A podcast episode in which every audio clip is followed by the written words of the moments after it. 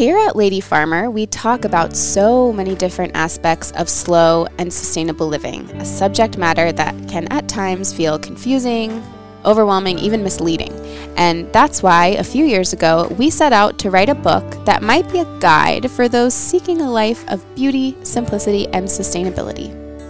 We're thrilled to be able to offer you our own small guide for cultivating slow living, sustainable simplicity close to home, available in our online marketplace. In the book, we've woven an easy-to-digest narrative of stories, recipes, tips, resources, ideas, and reflection. This collection of essays and resources will guide you to think about your own relationship to the planet, what you eat, what you wear, and how you live a sustainable lifestyle. It also contains a twenty-one day slow living challenge of daily thought exercises to lead you in the process. For you Good Dirt listeners, we are offering free shipping of this wonderful little book with the code The Good Dirt in our online marketplace. So use the code The Good Dirt, T H E G O O D D I R T, at checkout when you go to purchase your copy of The Lady Farmer Guide to Slow Living in our online marketplace for free shipping. That's The Good Dirt at the Lady Farmer online marketplace for free shipping on The Lady Farmer Guide to Slow Living. We hope you enjoy it. Thanks, everybody. Fast Forward Productions. The women are speaking. Calcium is in our bones, and that same element is within the earth, and that same element is used to produce architectural products like drywall, concrete, and this connection between humans, architecture, and the earth is what really excites me the most.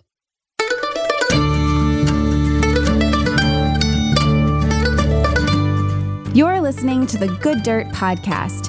This is a place where we dig into the nitty-gritty of sustainable living through food, fashion, and lifestyle. And we're your hosts, Mary and Emma Kingsley, the mother and daughter founder team of Lady Farmer. We're sowing seeds of slow living through our community platform, events, and online marketplace. We started this podcast as a means to share the wealth of information and quality conversations that we're having in our world, as we dream up and deliver ways for each of us to live into the new paradigm, one that is regenerative, balanced, and whole. We want to put the microphone in front of the voices that need to be heard the most right now, the farmers, the dreamers, the designers, and the doers. So come cultivate a better world with us. We're so glad you're here. Now, let's dig in.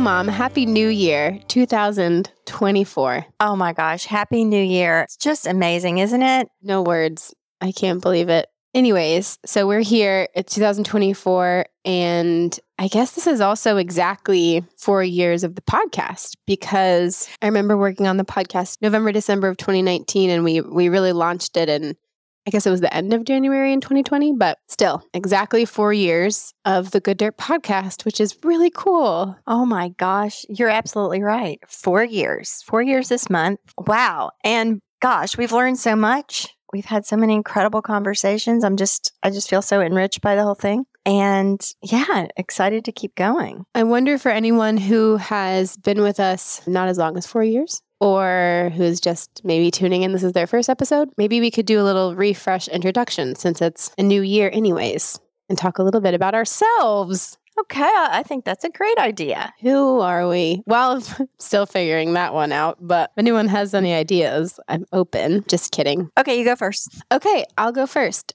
My name is Emma Palmer. I actually changed my name recently because I got married last year. So technically it's Emma Palmer. Although in Lady Farmer land, it's okay, I think, if I'm Emma Kingsley sometimes. So I'm Emma. I'm your daughter. I am in my early thirties, and I have been really interested in sustainable fashion since I found out that it wasn't even a an issue or a thing, probably in my mid-twenties. And I became really obsessed with the idea after I saw The True Cost documentary in fifteen-ish, thereabouts, and then had this idea to design my own sustainable clothing line and make a company. And then I got you in on it, and then we did it. And that was Lady Farmer. And since then, I have not tired of learning about sustainable fashion and sustainable ways of being. I like farming and gardening. I like the ideas of those things. I'm not so much called to those things personally as I am to the sustainable fashion side of it and art and talking to people who who do those things. So that's kind of where where I am, where I come to the Good Dirt, this podcast. Personally, I have a lot of interest in acting and singing and dancing and the performing arts. I've done all of those things a lot growing up and in my adulthood as well. And I also love riding, W R I T I N G. I don't love riding horses, scare me. I have a really cute dog and I tutor. That's what I do for my bread and butter. I tutor children and I like to cook and I love to make this podcast with you, Mother. Yes, we do have fun, don't we? We do have fun. I just Fun. I enjoy it. Is that it. what they call it? Is that what they call that? Yes, it, it just doesn't seem to get old. I'm just really still enjoying it very much. What about you, Mary Kingsley? Who are you? Yeah, so I am, I am Mary Kingsley. And I live in a rural area in Maryland outside of Washington, D C. Which is where I live. I guess I forgot to say that. I do live in the city. Yes, you're an urban lady farmer. And so about the time you approached me about, hey, let's do this thing. Let's start a company. Let's get into sustainable fashion. It really spoke to me because I had been living this lifestyle out here and was really interested in slow and sustainable living, living closer to the earth and the rhythms of the nature and living into the seasons and all those wonderful things. And it all just sort of fit beautifully. And so I am in my late sixties. So I'm actually, you know, retirement age. What am I doing, doing all of this? So I have a rule for myself that it needs to be fun. It needs to be invigorating, enlivening, interesting. It needs to be stretching my brain and expanding my horizons, or I won't be doing it because at my age, I don't feel like I, I, I need a project that is not enlivening. I guess is the best word I can think of it. When I'm not working on this podcast or doing other things that we do through Lady Farmer and with Lady Farmer, I just love to be outside and I love gardening. I love cooking. I love just doing all the daily things in a healthy, holistic, sustainable way. And I'm always learning and I love teaching it and sharing it with other people. And I really love having this platform to share and educate and inform. And I live here with my husband, your dad, and several animals, sheep, ponies, a dog, a cat. We used to have chickens and... and then I was house sitting. Just kidding. Yeah, but that's okay. Come spring, we've got another flock on the way. Another one of my passions is writing. And I have written a few books. I've written a couple of novels. I've written some short stories. I have written The Lady Farmer Guide to Slow Living. And I'm working on a couple of more writing projects, which I hope to get really going on in twenty twenty-four. So that's one of my New Year goals, is to do more writing. That's all about me. So Lady Farmer. She's lots of fun, you guys, Mary Kingsley, if you haven't met her. So yeah, so that's us. And Lady Farmer, I guess, is the project, yes, that we started in two thousand sixteen. And then The Good Dirt, this podcast, is a sub-project of the overall Lady Farmer project. So we're so happy to have you here. And however you found us, in whatever capacity that you engage with the brand, we do have a website and an online store, an online marketplace. We do sell sustainable apparel and other things for the home. And we are, like all of us, in a constant process of figuring out more who we are and evolving and how we want to be in the world, both personally and as a company and as a podcast. So stay tuned, more where that's coming from. I think we should go ahead and get this conversation kicked off because this was a really cool conversation. And I was so happy this person reached out to us to be on the show. She sort of falls in the artist writer category that also has the subject matter of a lot of other things we talk about that normally doesn't converge with the artist-writer stuff. So would you like to introduce Korynn? Yes. Today we have Korynn Newville. She's an artist, designer, and environmental activist. She has a master's degree in architecture from the Art Institute of Chicago and a Bachelor of Design from the University of Minnesota. She's currently an architectural designer studying to become a licensed architect. Korynn strives to utilize sustainable building practices in her professional projects, and she has a passion for creating artwork through the common materials used to construct her buildings projects. She believes in the use of our imagination to offer new solutions to problems, and her artwork is her voice to tell the story. Her drawings and passion for the environment are the catalysts that led to her writing. And her thought-provoking new book, Indiscernible Elements: Calcium. Korynn uses detailed illustrations, poetry, and dialogue to create a discussion around how humans can change the way they create the built environment to be more conscious of the wondrous systems at work in nature. If the same calcium in a femur bone can be used in concrete to build a cathedral, a house, a sidewalk, or can be recycled by a nearby plant or tree, how can humans purposefully help that process along? Korynn's passion for the environment is the catalyst that led to her writing and her activism. We love the way Korynn weaves together science, art, design, nature, and metaphor, all elements of an inspired body of work that combine to inform this fascinating and thought-provoking conversation. So here's Korynn Newville, author of Indiscernible Elements: Calcium.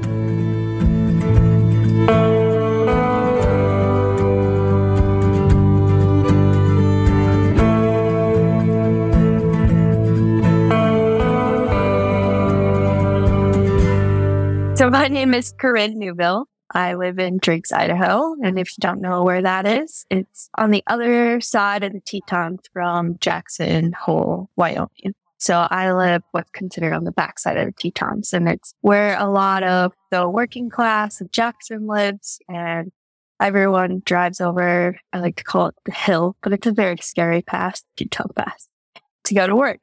I'm currently a project manager for a development company, and they work primarily on one development, which is forty-four townhomes, and it's been a great year of doing this. I left. I went to school for architecture.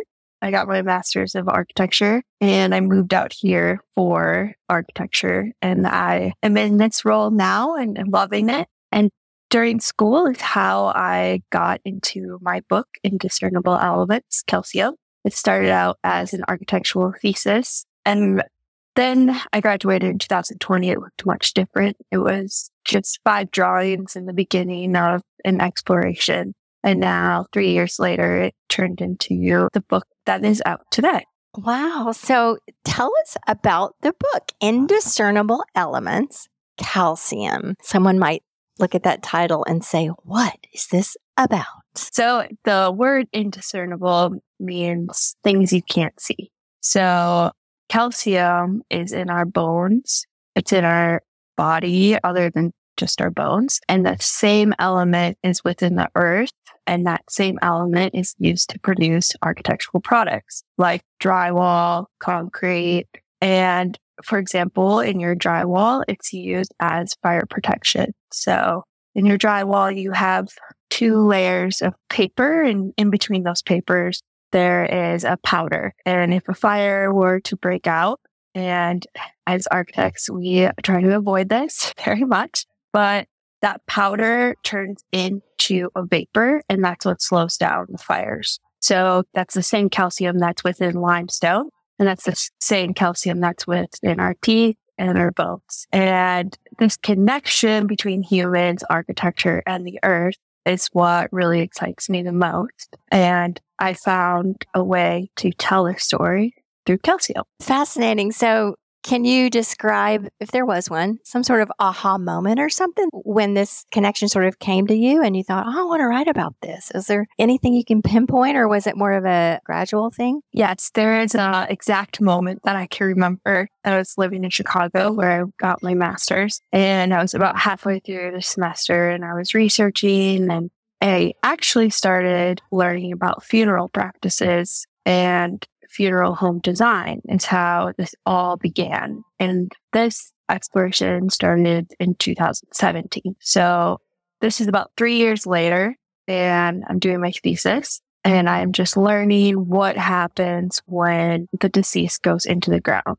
During that time, I was learning and frustrated with the fact that funeral home design hasn't changed over many years and that our practices also haven't changed. Since then, there has been some updated versions. I have a favorite in Washington called Recompose, and they actually turn the deceased into soil.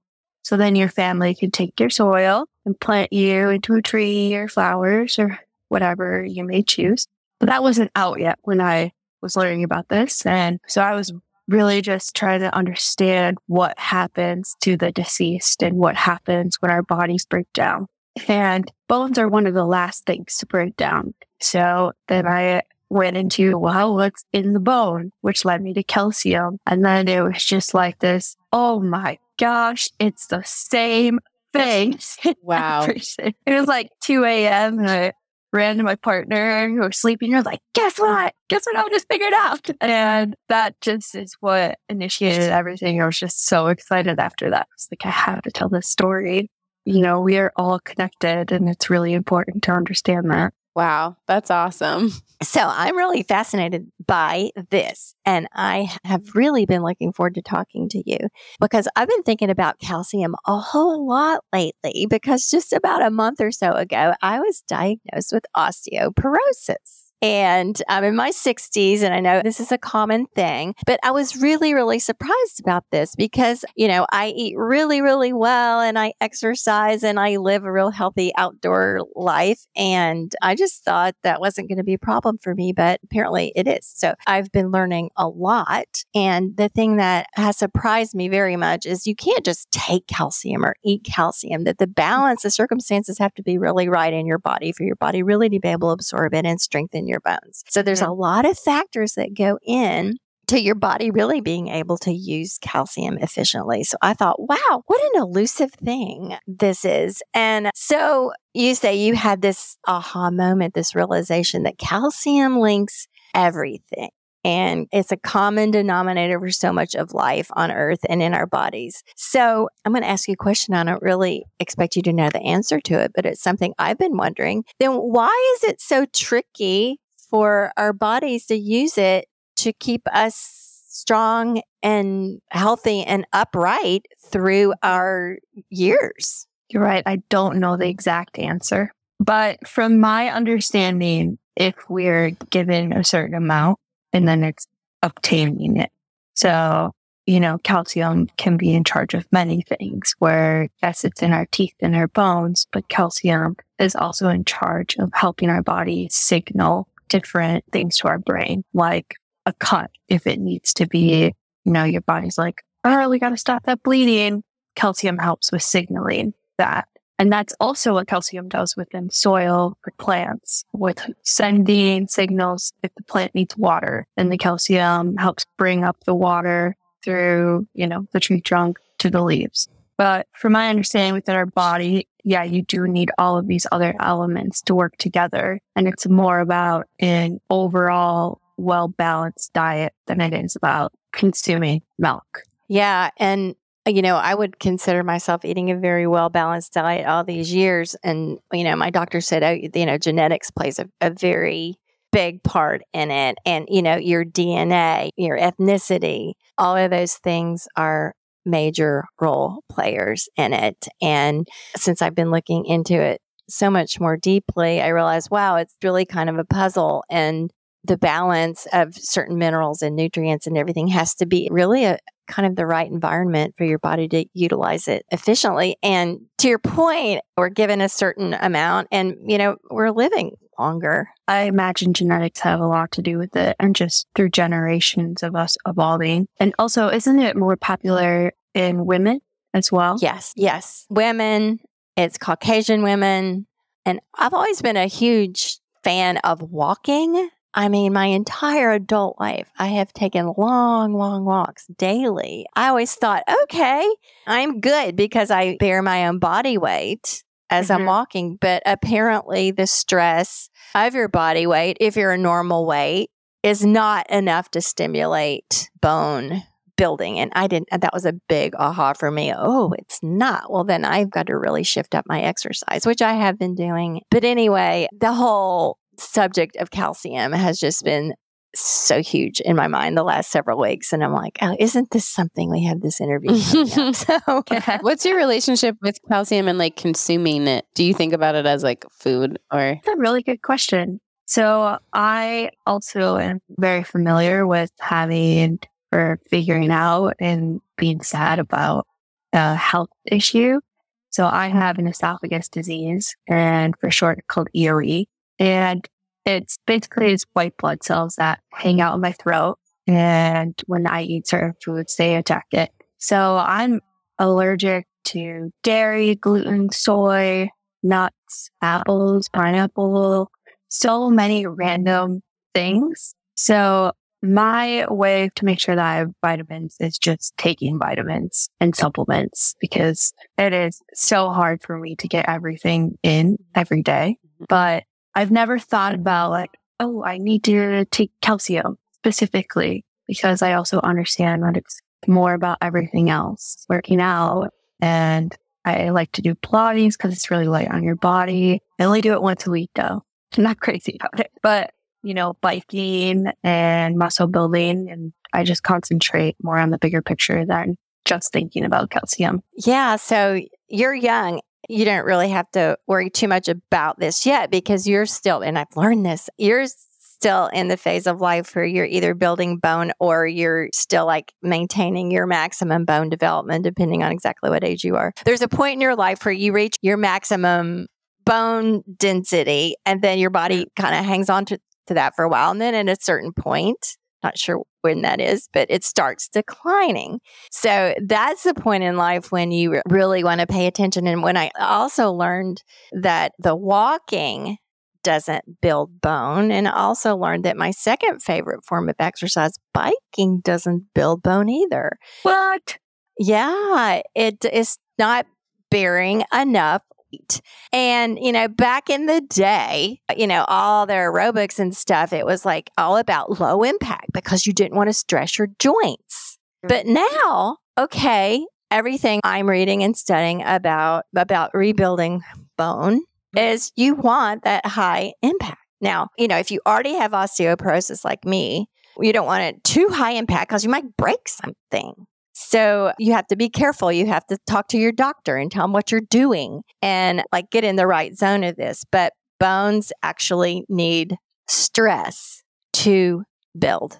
And this is something I wish I'd known twenty years ago or had paid attention to. You know, when you're young, you think, oh, that's for later. Well, guess what? For me, later is now. And none of what I'm saying, I'm not a doctor. And so you people out there, you know, if you're, you're like, oh, I'm going to do this or that's because of what Mary said on The Good Dirt. No, go to your doctor and discuss it because I'm not a doctor. And I am on a learning curve myself about this so that down the road, I will still be strong. And I'm confident and I'm told that I can rebuild my bone density. I can reverse osteoporosis and, and be in a safe zone. And my parents are both still living and in their later nineties, both of them. And they both have bone fractures that are profoundly affecting their quality of life at this stage. So it's a very, very serious and important thing. That is the thing about bones is they're really strong, but they're brittle. They yeah. just snap. And they get more brittle. Yeah. Yep. So yeah, I've been, le- I've been learning so much. So how would you say, just sort of sort of pivoting a little bit in our discussion, what you had this realization about calcium. How did that enter into, you're an artist, you're an architect. So how did this revelation about calcium start entering into that and being expressed? So I'm really within the architecture world, I call it, I kind of have two separate mindsets. I have my artwork and I have my architectural designer work, but they do cross over. That's where my interest lies the most. So because architecture is hard, I feel like it's such a niche that people don't quite understand what architects do or what uh, architects are in charge of. But artwork is a way to express that and show that that is more visible to people. So the thing with architecture is that, and construction in general, it emits approximately thirty-eight to forty percent of emissions, and it is a large contribution to climate change. And there is a lot that needs to be changed with it, but we just don't have the technology, or we don't know what new material out there can can do the things we are already doing. And one of the biggest contributions to that is concrete, cement, which is derived from calcium. And that is what gets me the most, like, God, just frustrated, because yes, I wrote this beautiful book about calcium, and calcium tells us the story of how we're all connected. But in no way is calcium the hero.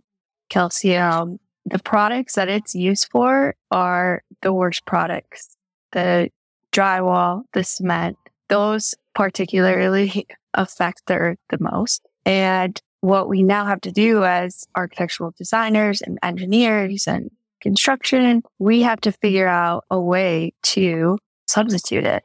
And for me, why I love art is because that's a way to explore that. You get to explore through different mediums. Like, I made plaster sculptures, and you start to think about, well, what else can this be? And people are working on different solutions for concrete, but we have not come up with something that is as strong yet. And that's the priority, is that concrete offers us strength, and we have yet to figure out a solution for that. Let me tell you about what it's like to drift to sleep on a one hundred percent natural wool pillow sourced from regenerative farms, wrapped in a lovingly handmade organic cotton pillowcase. Oh wait, I can't. I think it's just something you're going to have to try for yourself. Holy Lamb Organics is proud to carry on a centuries-old tradition of making beautiful textile products by hand. Combining heritage methods with pristine natural and organic materials and sustainable business practices, they bring a dedication to healthy living and the environment. Everything Holy Lamb does reflects their devotion to the planet and its inhabitants. From their supply chain to their manufacturing processes to their facilities management, nothing happens without considering the environmental impact. Most importantly, they're also dedicated to fair labor practices, secure working conditions, diversity, and inclusion. From the farm to the mill to their partner manufacturers, everyone shares the same high ideals of a safe, respectful workplace and environmentally conscious methods. Making good products enables them to do good work. Every time we order something from Holy Lamb Organics, we're proud to support a small town made in America company. You can find Holy Lamb Organics in the Lady Farmer Marketplace. For additional marketplace discounts, you can join the ALMANAC, our member-supported community platform. Find Holy Lamb Organics products including pillows, sheets, natural wool comforters, and more in the bedding section of the Lady Farmer Marketplace at w w w dot lady farmer dot com. I'm interested in you hearing your experience talking about, you said you're working for an architecture firm and you're work building a townhouse development, and you said it'd been an awesome year for that, and you seem, for someone who's so in tune with issues around the environment and construction and all of these things, I'm interested in your experience in working in like the commercial development world. And are you working with a really cool company, or what kind of company are you working for, and how does that feel? And have you ever been made to feel like your work, like for money, is in competition with your own values? I'd love to hear you talk about that a bit. Yes, my values are pushed against my employment quite often, especially here in Driggs, Idaho, where we need housing. We're always up against, like, yes, we need to do these things, sustainability, but also people who really need a place to live right now. And unfortunately, the reality right now is that these sustainable products are more expensive than regular products, than non-sustainable products. When I first moved out here, I worked at an architectural firm that does high-end residential, and my values did not align with them. And so I quit and took this opportunity and this development to make as many small changes as I could. Like, we put in a community area that has like a fire pit and all natural plants, and anywhere that we don't have to have that green grass is all natural plants, and really trying to use sustainable products. And by that, I mean for example, or siding. It's more expensive, but we used wood. And that's because that is something that can be regrown. That's better than using vinyl or some other form of siding. And overall, we're not quite there yet where this whole project is sustainable, but trying to put in little impacts here and there. And I hope one day that we can get fully there. We just, you know, it takes time, unfortunately. Mm-hmm. Yeah. Do you find your employers and your customers ultimately receptive to this idea? Or are they more like, oh, we can't worry about that? Like you say, we've got to get these houses up so people can live in them. And that's pie in the sky. And how are people integrating these ideas that improvements need to be made in our building practices, in your experience, if at all? Yeah, I'd say it's far from in between still. Like where I live, there are actually quite a bit of architectural firms because there's so much residential work here. And two of my favorites are Vera Iconica and Love Shack. Vera Iconica is located in Jackson, and they're all about wellness and design. So they're very particular what materials they're using within someone's home or commercial space. So they don't use any toxic materials. They're backed with research about what materials make humans happy mentally and physically, what's non-toxic for us, what materials stimulate happiness, which is, you know, wood and other natural organic materials that we can find in nature. And then the other one, Love Shack, is also a great firm, and they do something a little different where it's more passive home design. So passive home design is specific to the client's site, and it's designed specifically around the sun, about naturally cooling the space, about making little tweaks in your space so that air can move better, or it's really well insulated. So that keeps the energy cost way down. Out of, I don't know for sure, but like thirty firms within the area, there's two that do this. But I can't say the same for in the city. I also live in an area where these things are valued, but these clients that they have also value those things. And I think like Vera Iconica has been open since two thousand ten. And they've been doing this since two thousand ten, which I think speaks very highly of them because they started doing this way long ago and they're still doing it. So they did not exchange money for their values, which is really amazing. Do you think there's a growing demand for it? Like, are people increasingly saying, I want to build a house that's not going to be toxic? I think so.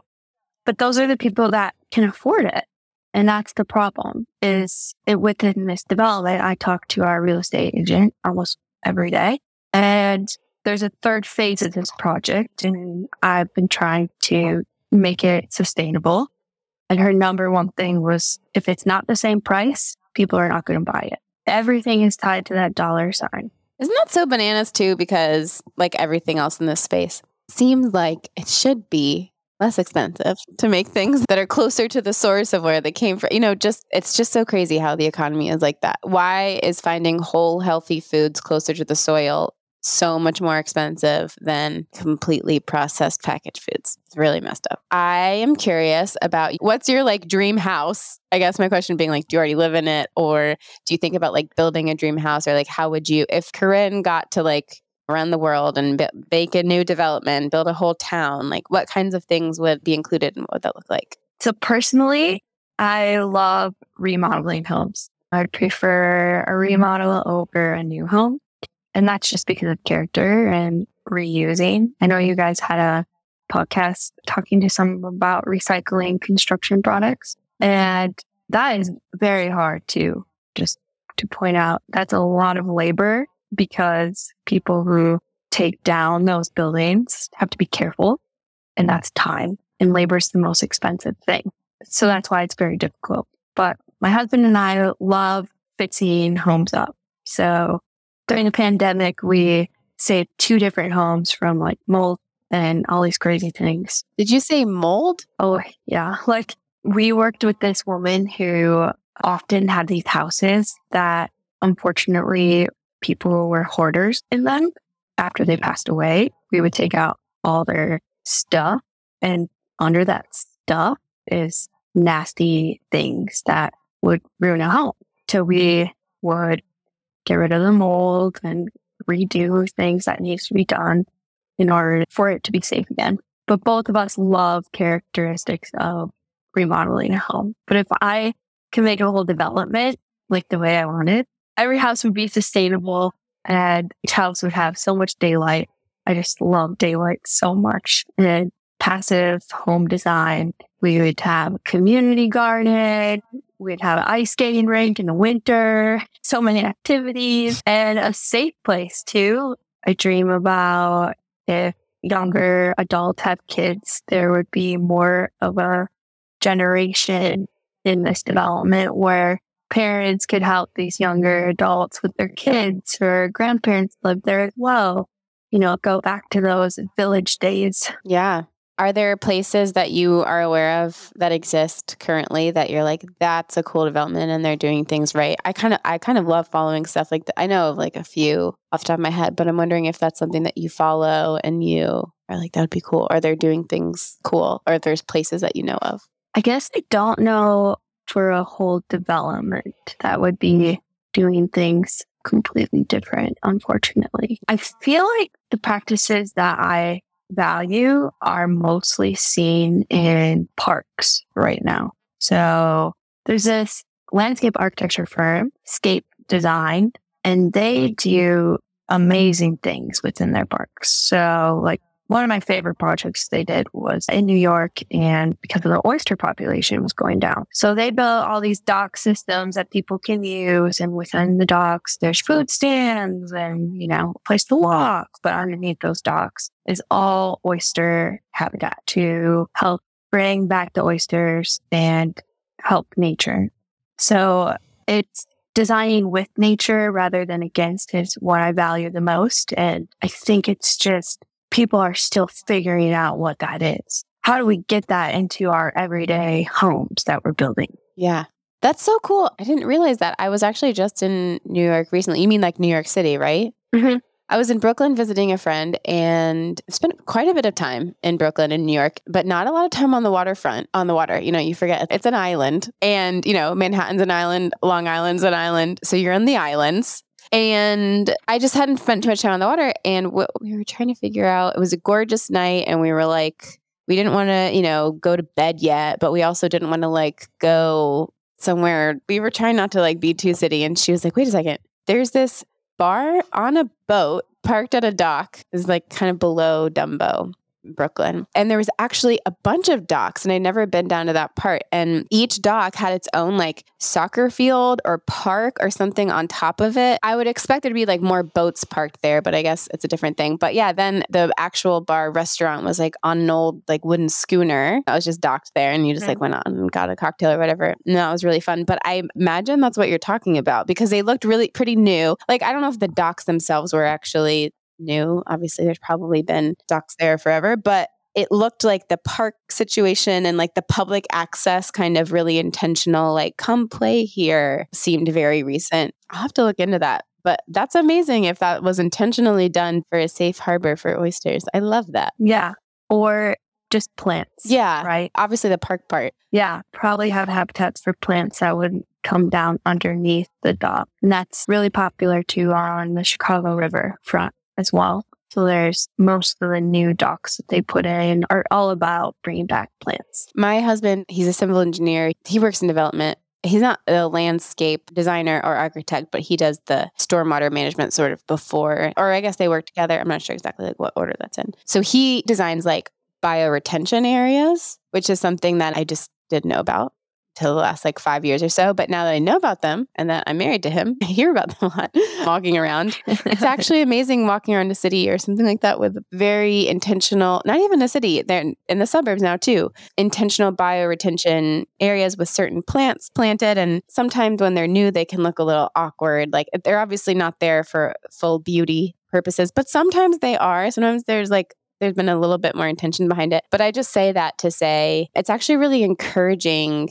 and inspiring when you, something you might walk past in the city, you're just like, oh, that's like a shrub. But actually it's there for a super specific reason, and it's being really, really helpful in a way that you might not know. So I have enjoyed kind of knowing more about that stuff, and it's hopeful to me. I agree. Yeah. I wanted to circle back a little bit when you were you were talking about materials that are used in construction now that are less than ideal. And I want you to talk about that a little bit, because I think, not to be like, you know, scare people and say, oh, this is bad for the environment, blah, blah, blah, so that everybody feels all hopeless all the time. Not that, but just to raise people's awareness of what we're dealing with in this world and how we can move forward just by knowing. So imagine concrete as being a big problem. Now, talk a little bit about that. Why is concrete something we want to improve upon? Let me put it that way. So it's essentially the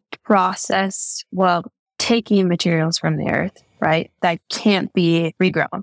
So extracting things from the earth, like limestone. And limestone was created by the ocean, and limestone has bone fragments in it, which is calcium.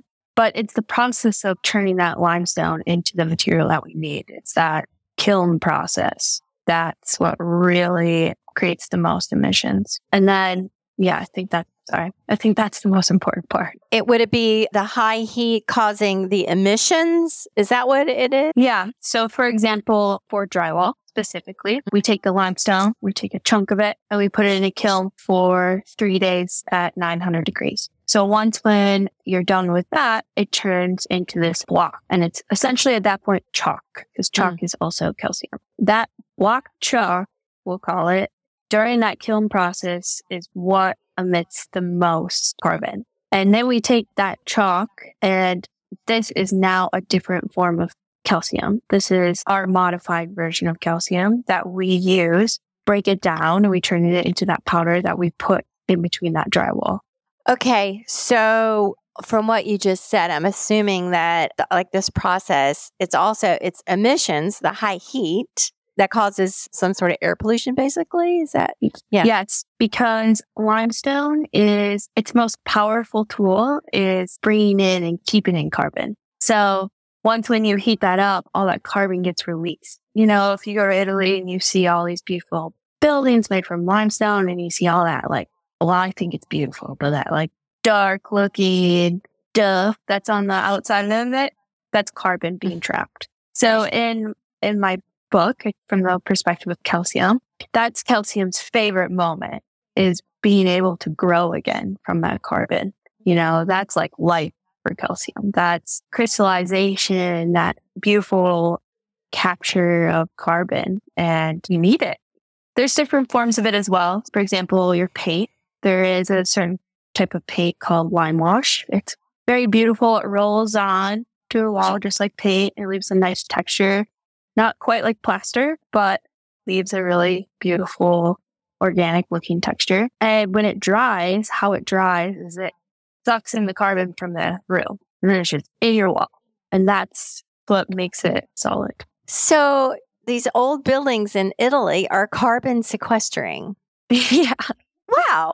Yeah. So they're actually, you know, like we talk about sequestering carbon in the good dirt all the time, and in the soil with plants. And so this is how it's sequestered in building. Yeah. And how can that be applied to things being built now? Yeah, I think what's important to mention too is right now everyone's just trying different things. So I don't think anything has really stuck. But some things that I've read or seen is that we could build, we'll call it a monument. We could build a monument out of a product that would capture carbon. And then they talk about digging it back into the earth. Do we know what will happen once when it's back into the earth yet? I don't think we do. But it is talked about that these products would capture our carbon, especially like within cities. But yeah, I, I, there's not like a specific building product out there yet.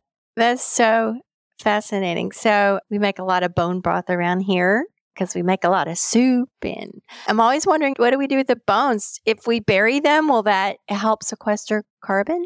I think so. That calcium will go into the soil. The soil takes that calcium and uses it for the plants around it. I'm glad you asked that, because I always feel bad about, I mean, once you use the, but you can't, com- I mean, I can't compost it in my city compost. I'll put him back and bring it to I you, Mom. I was just going to so say that. Well, yeah. And I was just going to say the conventional composting advice is don't put bones in your compost. So we've always very diligently kind of left them out and they sit around and, well, what are we going to do with them? I think that's fair, though. Yeah, not in compost because it takes a long time. Yeah. Bones take the longest to break down. So for your compost bin, I, that makes sense to not put them in there.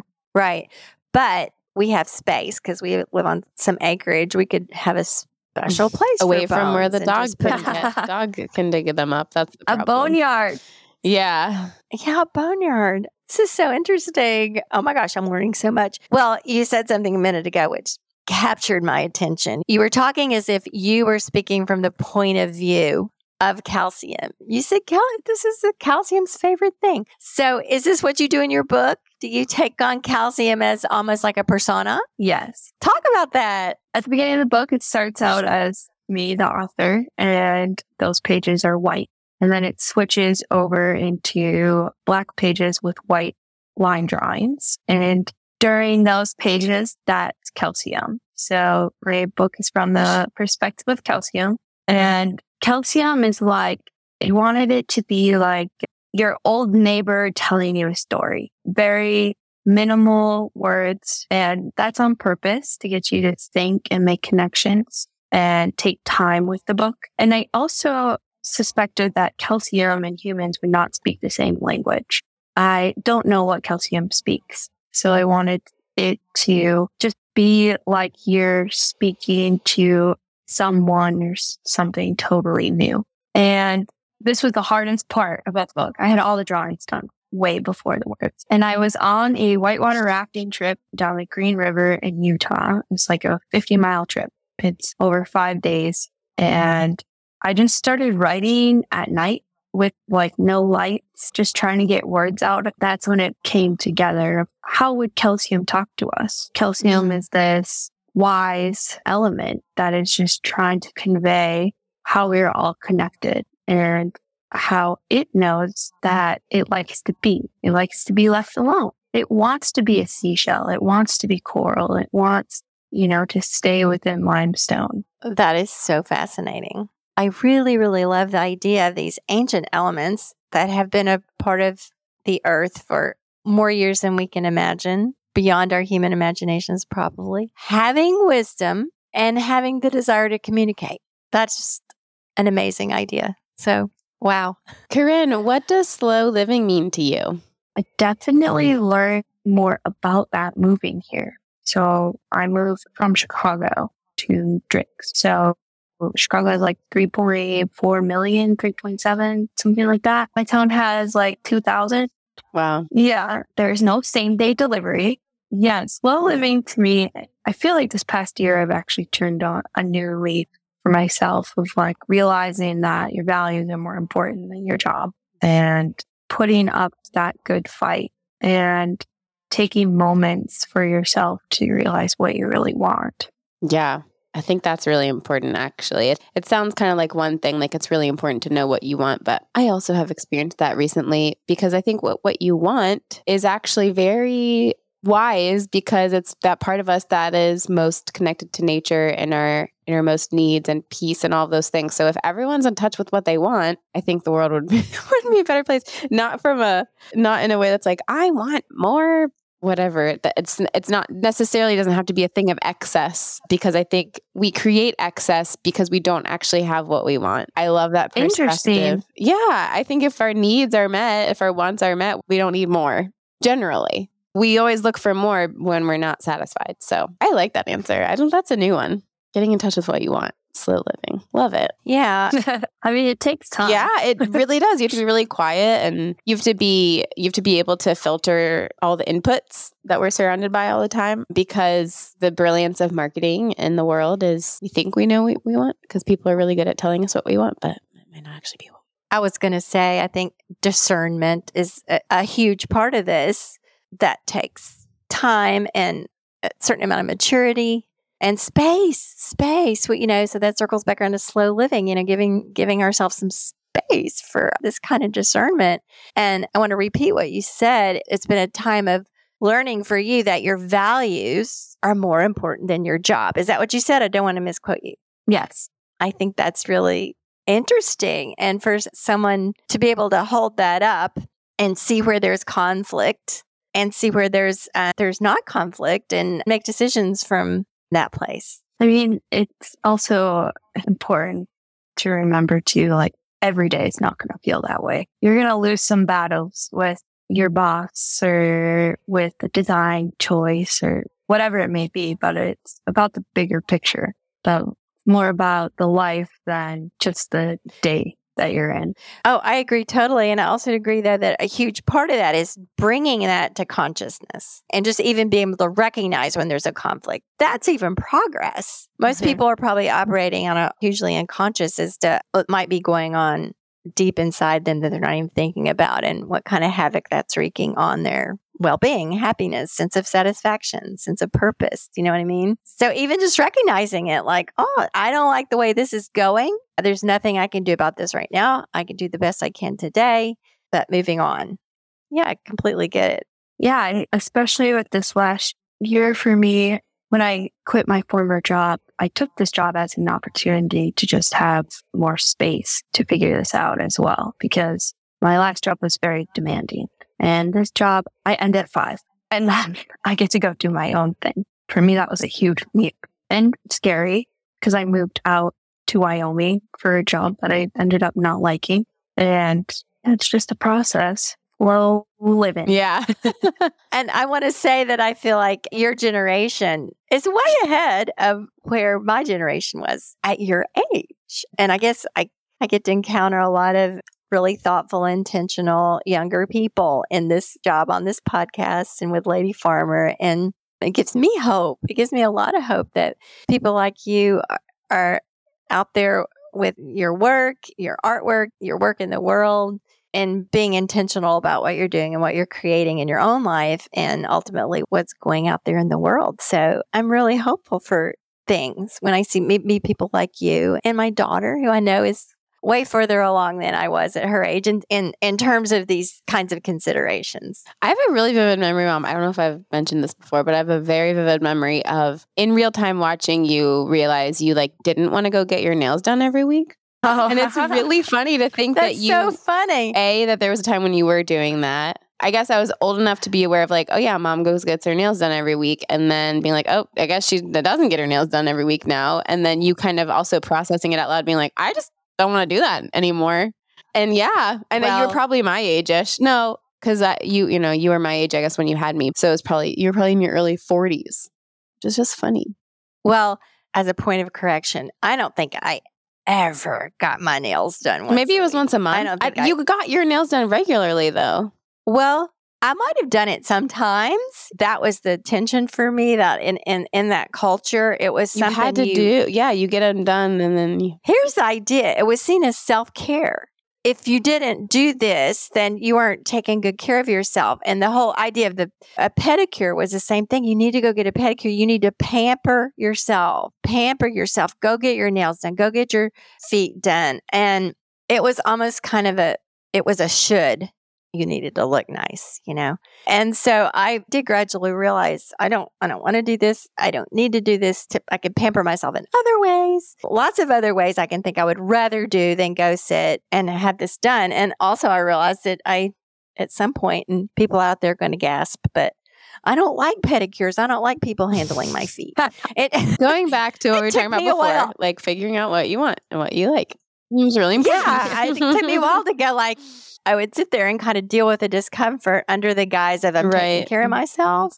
And then finally, at some point, it dawns on me, but I don't enjoy this. I don't want to do it anymore. That's how I feel about running. Yeah. Another yeah. example. I hate running. You should do running. It's good for you. Yeah. Ironically, though, I said that twenty and thirty years ago, too. Oh, I hate running. I hate the now impact like, of it and everything. It and now, well, there's just, other things you can do, Mom. For you don't have you still don't. Oh, absolutely. To. But I think it's funny that no, and I will not run. But it turns out that running, the impact of running is builds bones. And if I had enjoyed running in my twenties and thirties, I might not be in this situation now. But no, you don't have to run to have good bone density. There's so many other things you can do, which I'm learning about right now. Every day, I'm learning more and more. So it's a whole wide world out there, bone building, guys. So, you know.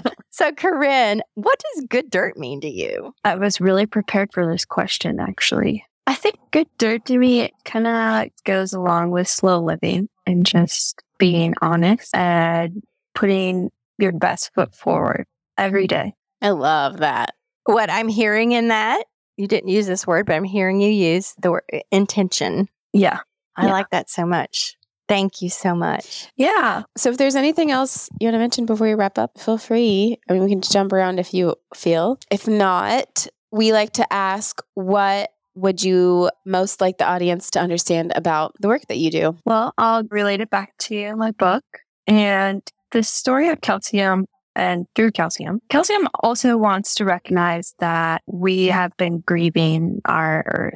We have been grieving the changes that are happening. We've been grieving that things might not go and probably won't go back to the way they were, but that's okay. That's okay to change the way we live. It's okay if the environment changes, but we're going to try to sustain it and make better choices. And the emotional roller coaster of the book, I based it off the grieving process. So you make something or a relationship or a person, you move on from them, and you go through this process of grieving where there's often like four stages. But you're sad, angry, and then there's this moment of relief. For me, I feel like I'm in the relief of, okay, things are changing. Will my kids have the same amount of snow in the future as we do now? It's hard to know, right? But what can we do now to at least sustain what we have? One of the most meaningful things I've heard in a long time, because I feel like there's a level of grief that's really pervasive right now. And, you know, you hear talk of eco-anxiety and eco-stress. It's rarely framed as grief. But I think it's just so wise to call it that, like what it is. And like I said, I'm in my sixties. This is literally my seventh decade of loving nature and cultivating a close relationship with it. And so I'm really deeply aware of the changes. And I do feel like grief is a big part of it. And if we don't name it, then it works on us. It's there. It has an effect that we're not aware of. Yeah. So yes, let's recognize it as grief. We're sad. We're sad. I can remember growing up thinking in my little kid brain that no matter what, you could depend on, on nature to do its thing. You could depend, you know, I grew up where there were four seasons. You could depend on winter to be winter, and spring's always going to come, and the daffodils are going to come up. And, you know, when school starts, it's going to get cold. It'll be time to wear knee socks. All these things that used to be just kind of reassuring to me as a, a young human. And I've witnessed those things changing over the decades. And yeah, it's grief. So you say you talk about relief. Is that relief from, from acceptance, do you think? Yes. And something you said about the eco-anxiety, you know, I feel very privileged that I get to have that. I mean, there are so many people in the world that aren't thinking about the planet in a hundred years. They have to worry about today and making it through that. And so if you have the space and capabilities to make this change and the privilege of being able to think about a hundred years from now, we need to do that. We need to work hard. Yeah, it is true. It takes all of us doing what we need to meet our own needs, and that looks different for everyone. Thank you for saying that. It needed to be said. And thank you for this really, really wonderful conversation. I have just really enjoyed it. It's meant a lot to me, and I appreciate it. I appreciate you guys. Thank you for doing what you're doing. Thank you. You little awesome mother-daughter duo. Oh, thank you. Love it. Thank you so much. We have fun. Before we sign out, Korynn, where can people find you and follow you and read more about your work? You can follow me yeah. on Instagram at Korynville. It's K O R N V I L L E. It's my only platform that I put time and effort into. And they can find me at Newville Korynn dot com. You can also buy my book through the Black Cat Press, which is a small publishing company within Minnesota, women-owned. and I'm also on Amazon too. Great. Again, thank you so much for your time today and a great discussion. And we will be in touch with you and hope our paths cross again sometime soon. Me too. Thank you.